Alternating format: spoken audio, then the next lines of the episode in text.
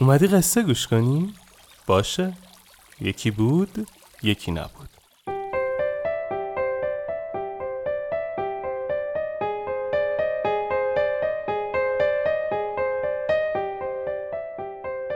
وقتتون بخیر. اینجا شیواناست من آرش کاویانی هستم و ما تو تیم پادکست راوی شیوانا رو می‌سازیم. اگه دوست دارید قصه زندگی واقعی آدمایی که یه چالش قصه زندگیشون رو شنیدنی تر کرده رو بشنوید پیشنهاد میدم پادکست دیگه ما به اسم راوی رو گوش کنید. مطمئنم خوشتون میاد. شیوانا رو من به کمک شنونده های راوی می‌سازم و تدوین این اپیزود با حمید صفیزاده عزیز بوده. اسپانسر این اپیزود چارای کامپیوتر. بریم که قصه رو شروع کنیم.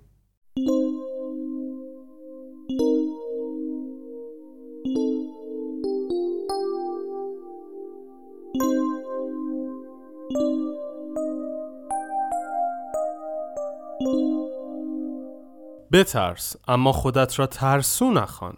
یکی از شاگردان شیوانا استاد دفاع شخصی و مبارزه تن به تن بود.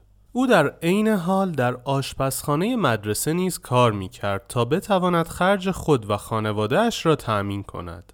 روزی شیوانا با تعدادی از شاگردانش در حیات مدرسه نشسته بود که ناگهان آن شاگرد مسلط به مبارزه با ترس و فریاد از آشپزخانه بیرون پرید و وقتی بقیه متوجه او شدند گفت که یک موش خیلی بزرگ از زیر پای او در رفته و به همین خاطر ترسیده است. همه شاگردان به او خندیدند.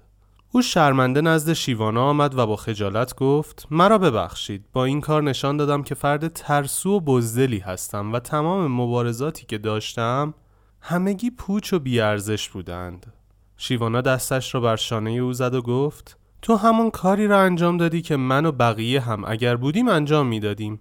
ترسیدن یکی از احساسات موقتی انسان است که در وجود همه گاهی ظاهر می شود اما ترسو بودن یک صفت و یک لقب دائمی است که می تواند تا آخر عمر همراه انسان باشد.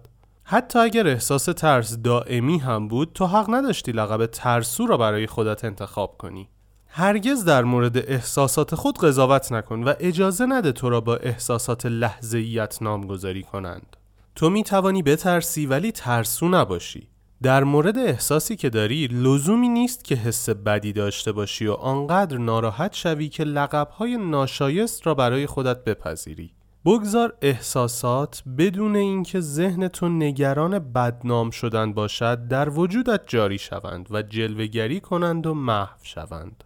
تو آنها را نظاره کن. احساسات ناشایست را قربال کن و به حسهای دیگر اجازه بده بیایند و بروند. اما در این میان هرگز آنها را قضاوت نکن و اجازه نده تو را با احساساتت نامگذاری کنند. فراموش نکن که تو همیشه این حق را داری که بترسی ولی در عین حال ترسو نباشی.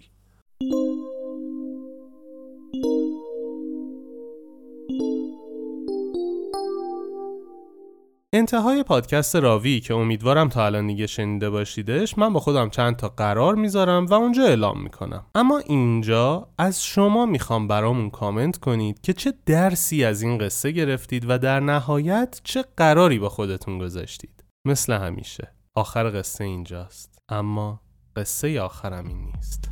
آخر قصه اما قصه نیست آخر راهی که باید من ازش بگذرم این نیست. خستم از هر چی رسیدم.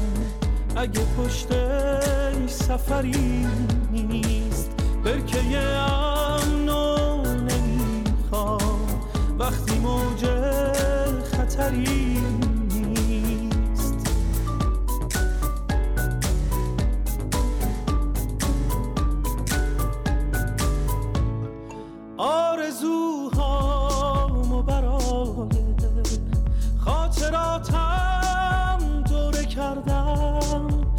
جای خاطر باید پی آرزوم بگردم.